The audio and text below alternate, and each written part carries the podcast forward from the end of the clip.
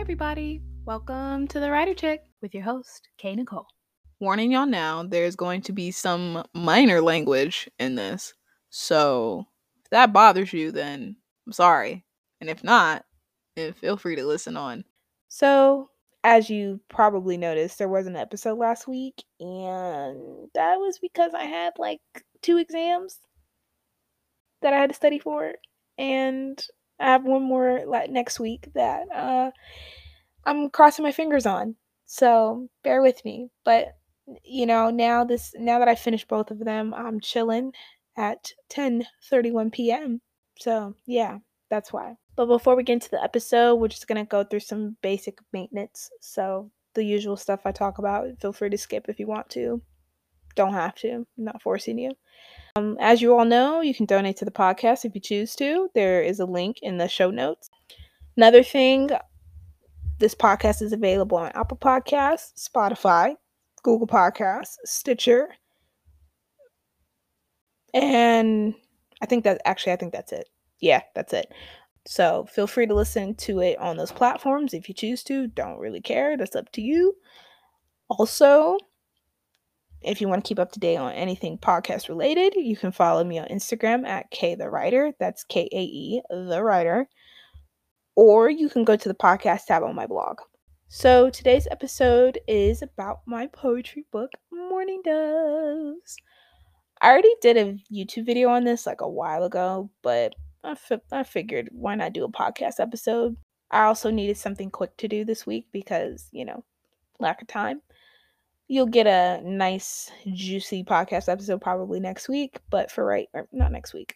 We're still in the same week. I mean, the week after next. I'm so bad. I'm so bad at this.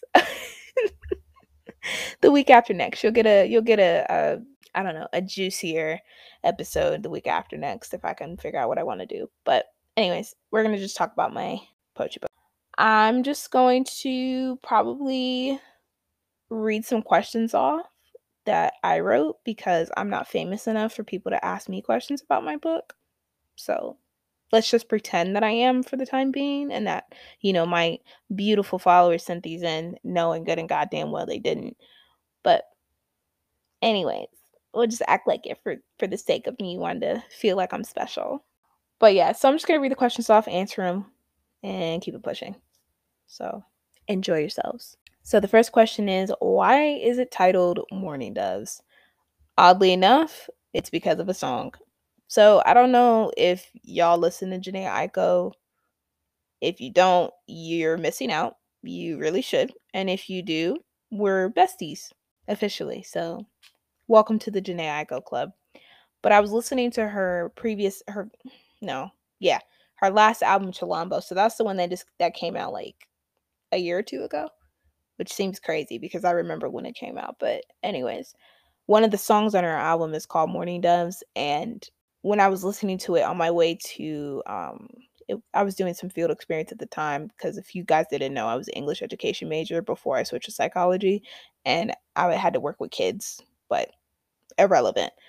I was walking, you know, to the, uh, to my Uber, and I was listening to the new album because it had just come out that Friday. And that song popped up, and I it just clicked in my brain, and I said, "Yo, this is the this is the right title for me. Like, this is the title of my book." I already knew because I was between titles at the time anyway. Because I was like, "Ooh, should I name it this?" But then it was like, mm, "It's not really fitting with the theme." I didn't really have a theme at the time. I didn't know what I was doing, but that literally put it all together for me. Because the thing with Mourning Doves is that even though Mourning Doves sound sad or sound like they're grieving, hence the name, They they actually signify hope and light and love and a lot of positive things that people don't even realize. That's what really the book is about. You know, it's on the surface, it seems like grief, sadness, all those, you know, heavy feelings that nobody wants to deal with. And yeah, of course it deals with that. Of course it does. But in the same instance, there's also a level of acceptance and hope within it that things can get better. And you know what, they did. So, yeah. Now, what inspired me to write Mourning Doves? Y'all already know. I've already talked about this man enough on this podcast, which is ridiculous. But feel any anger or any resentment or any sadness? I don't really feel much. about it anymore. And, you know, now I'm in a completely healthy relationship. And there are moments where, like, I feel like I'm slipping back into old habits, or I'm I'm still, yeah, I still have, like, many triggers from it. But it's not as bad. When I first got out of that toxic relationship, I was dumb enough to get into another one. And I, ta- I think I talked about this in one of the episodes where I almost ruined that one, or at least I contributed to some of it too, because of my issues that I never got a, you know, a handle on after getting away from him. I never got a handle on any of that. So all of that baggage came with, with me, and it's, it was all unhealed trauma, and I just took it out on the wrong person, and it wasn't fair to them. Now I'm at a point where I'm not doing that as much. So when it does come up, it doesn't it doesn't really cause any problems. And I also have a very understanding and mature partner, so it kind of works out. And I'm also at a point where I've healed enough to where I know where it's coming from, so I don't really act out on it. It's it's just one of those things I can calm myself down and bring myself back. So, yeah, that that's really what inspired it. And so, what songs did you listen to while writing Mourning Doves? I actually have two playlists. So one on Spotify and one on Apple Music. I will link them down below. But I listened to a lot of different people. Jhené was one of them. Jaden. Jaden Smith. Yes, Will Smith's son makes music, in case you didn't know. His some of his songs are actually very good. I would recommend them. I listened to... Who else did I listen to? T-Mar, not T-Mar. I want to, I want to like literally specify this, not T-Mar Braxton, T-Mar, T E A M A R R. Woman is amazing, very underrated. Totally recommend her if you haven't heard of her. Drake was, yep, I sure did listen to Drake. There was a couple songs from him on there. Frank Ocean was one of them, and a couple other people. There was one other girl, but I can't remember her name off the top of my head. What was her name? I don't know. I don't know her name off the top of my head, but one of her songs is on there. So I'll probably link it down below if you, you know, want to listen to the playlist, or if you want to support and buy my book, which feel free to do that. You can read it simultaneously because there are some poems in there that coincide with some of the songs, because at the time I was like, ooh, this line is great. Let me use it for a poem. So feel free. All right. Next question. How is Mourning Doves laid out, and what's the meaning of it? So it's actually laid out w- with the five stages of grief, which I already explained the process, you know, the thing with Mourning Doves anyway, and their symbolism and whatever. So you can kind of already maybe guess why it's laid out that way. But actually the reason why I have poems, you know, for each stage of the grief is, funny enough, is that I wrote those poems a year prior to actually writing this book, and then it actually became the basis of what the book is about. So it's divided into five sections. So denial, bargaining, anger, depression, and acceptance. And those are all the five stages of grief. They don't always necessarily go in that order, but those are the, you know, known stages. And I, and each section is kind of like, it has its own little symbolism, I guess. That's the best way I could put it. So I guess I can kind of break down each section. So denial is what it is. Denial, you know, you're denying that things are actually wrong in the relationship and that there are red flags that are being presented. And ladies and gentlemen, or non-binaries, if somebody is showing you red flags blatantly, run. If you see the red flag, trust your gut feeling and run. Don't stick around. Don't try to make excuses for it. Just just keep it pushing. Because if they show you who they are one time, they're going to continue doing that. Don't think they're going to change, because they're not. And me being seventeen, naive, and stupid, I decided to ignore them all. And on top of that, I didn't know any better. I never really learned what a relationship was really supposed to be like. I was, I, you know, I wouldn't really say that, um, I knew what to expect in a relationship, or what a healthy relationship was really supposed to be or consist of. And I also was the type of person who just took attention when it was given to me. Like if somebody showed me attention or whatever. I was like, okay, I jumped at the opportunity because, you know, I didn't think people liked me like that. I didn't think I was like worth anyone's time. So I just, if somebody showed me any sliver of fucking love, I took it and ran with it. Don't do, don't be like me. Please don't be like me. But I, I took it and ran with it. And I didn't think that anybody else would like me. So I stuck with it. And don't ever do that. You know, you're, you're, to all my people, you are worthy. And don't let anybody treat you less than that. Okay? I'm just going to be honest here. So that was part of the reason why I probably ignored a lot of it. And I was like, well, it can't be that bad.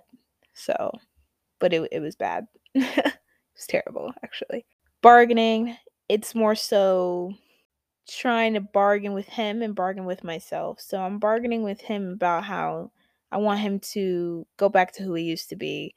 The I want the good parts relationship back. I want the the the boy I fell in love with again. Like, what happened to this kid? Like, where did you go? Because at some point he just changed. He just it's just like one day he just became a completely different person. And I just there was just a moment in time where I didn't recognize him. And there was also a moment in time where I didn't even recognize myself, because not only was he a completely different person, but then he was turning me into some somebody different too. I lost a lot of myself with him, and he brought out some of the worst things in me, some of the worst qualities that I didn't even think were there. And in hindsight, you know, I shouldn't have to, first off, I shouldn't have had to keep begging this man to change. If you got to keep begging a man to change, then you need to move on, because he's not going to. I shouldn't have kept wasting my time. And I shouldn't have let myself get so deep into that to where I didn't even know who I was. And usually in these type of relationships, we keep hoping for the good parts. We keep wishing they'll come back. We keep sticking around because we think, okay, well, they'll come back one day. Well, he's not all bad, because I, re- I miss the good moments. I miss the good parts of him. I miss the good things. But I hate to break it to you, usually those things are fake. Because people can hide for a while, but they can't hide forever. So eventually it's going to slip off and you're going to see exactly who they are. It doesn't inherently make them an evil person, but it's just, you can't waste your whole life wishing for that person to come back when that person probably wasn't even real. So there's my two cents with that. Anger, that's as simple as that. Anger is anger. And that was just me being angry with him for cheating on me, for doing these things to me, for belittling me, for changing me, all these things. And then it also was me being angry with myself for just letting it happen at the same time. Not that it was my fault, because it's just kind of like, you didn't know any better, but still, it makes you wonder sometimes. It's like, what if I would have just listen to what people were saying, or what if I would have just been smarter enough to see it quicker? Maybe I could have avoided a lot of the stuff that I went through. But, you know, it was character growth, character development. It's always needed. Depression is depression. I don't know the best way to really explain that one. I guess that's really more so the sadness that comes at letting you back in, because I did. I hate to say it, I was that chick who let him back in. Even after all the B S he put me through, I still let him back in. And that was one of, that's probably one of my biggest regrets, is letting him back in when I shouldn't have, and I should have known better. And the only reason why that we didn't stay together longer was because my friend, who, bless her heart, she she really, to this day I say she saved my life, low key. Is so the story is, you know, she had come over for like a sleepover that summer, and um we were still together, me and the boy, we were still together at the time. And, you know, she had come, we were chit-chatting, hanging out. I was talking to her about it, handed her my phone, and she was reading some text messages that, that he had sent me, because he had called me like entitled for breaking up with him. It was a whole, it was a whole situation, but it, needless, there were some foul ass messages. And I just remember her scowling at the phone, throwing it to the side, and said, I can't even read this no more. And then she just looked at me and she said, I don't know why you, you just keep doing this to yourself. And she said, I don't know why you could be with somebody who treats you this bad. And she just looked so disappointed. And she asked me, she was just like, why are you still with him? And, you know, I just looked at her and said, I don't know. I don't know. I don't know. I don't know. We just been together for so long. And she just was, she just was shaking her head, and she just looked so sad for me. And it just, it was like a wake up call in that moment, is like, wow, I'm really wasting my time with this man, and for what? For what? She's right. Why am I wasting my time with you? I don't understand. You don't bring me anything but sadness. Like, you don't even give me any benefit anymore. It's just nothing but sadness. Like, I, I can't even remember the last time I was actually at fucking peace. He brought me nothing but chaos. So it was just a matter of being saddened at the idea that I let him back in when I knew I shouldn't have let him back in, and thinking that he would change, and he didn't change. And I should have known he wasn't going to change, because he then ended up doing the exact same thing he always did. And I just knew that things weren't going to go back to the way they were, because we were just too far gone at that point. It, it was it was over and done with, you know. There was just too much baggage and too much history between us that couldn't get fixed. There was just just too much damage, you know. It, it just felt like, you know, how, you know how it's uncomfortable when you step into two small shoes? That's what it felt like. It was pinched. It was uncomfortable. And it's time to let him go. Acceptance was simply acceptance. Acceptance was about accepting that it's okay to let that go, and that even if it hurts, and even if the person isn't always that okay with it, you need to do it for yourself. And it's very important that you prioritize yourself above all means. And it's also um, a section about, you know, discovering myself again after after that. And it was a lot. It was hard. Now I'm at, I'm at a point where it doesn't really dictate or control my life anymore. He doesn't really control me anymore. Not in the way he used to. So I don't, I don't let him, you know, dictate my feelings or whatever. And I'm not going to let him keep ruining my life, because he wouldn't be stupid. So that's just, that's it. So why are all the poems lowercase? Stylistic choice. That's all. Um, I actually got it from Rupi Kaur. I liked the way she did it, and it just spoke to me. So I just started doing my poems like that, and, and I and I love it. People might get irritated with it. I don't really care. That's kind of why I do lowercase stuff even with this, is just because I like how it looks. I don't know. It, capitalization just looks strange to me now. Now that I'm so used to it. So it's it's just for style. Plus, it's supposed to read more like a story anyway, so there's really no point in having the titles to begin with, in my opinion. So how long did it take you to write, and when did you start it? So I started it during freshman year, because this also is around the time that um, the same guy was stalking me for seven months. Yes, he stalked me. The only reason why this happened was because I was dumb enough to go to the same school as him, because we thought we were going to be together forever. So we applied to the same school, both got into the same school, and then broke up right before freshman year started. Because he was crazy and couldn't seem to take no for an answer, he decided to stalk me for seven months. So during that time, I had to get out, get it out, because I didn't really have people. I had people to talk to, but like, and I still just felt alone and felt like nobody really understood what I was going through. So the best way for me to get it out was through writing, because I promise you, I was probably the most angry I've ever been in my life, the most chaotic. Like, I played it off very well, but that wasn't a very easy time for me, and it was really a lot. Um, with, you know, being in school for the first time, dealing with friend drama, dealing with this motherfucker, dealing with my boyfriend at the time. It was just a lot going on, and it just wasn't a very peaceful time. This is the most peaceful, and I'm a junior right now, so this is the most peaceful that I've ever been in a minute. Ain't no drama going on. My boyfriend is amazing. Ain't no crazy past coming up. It this is this is the most peaceful I've ever been, and I would like to keep it that way. We are doing nothing but thriving. You know, I think that's a win in my opinion.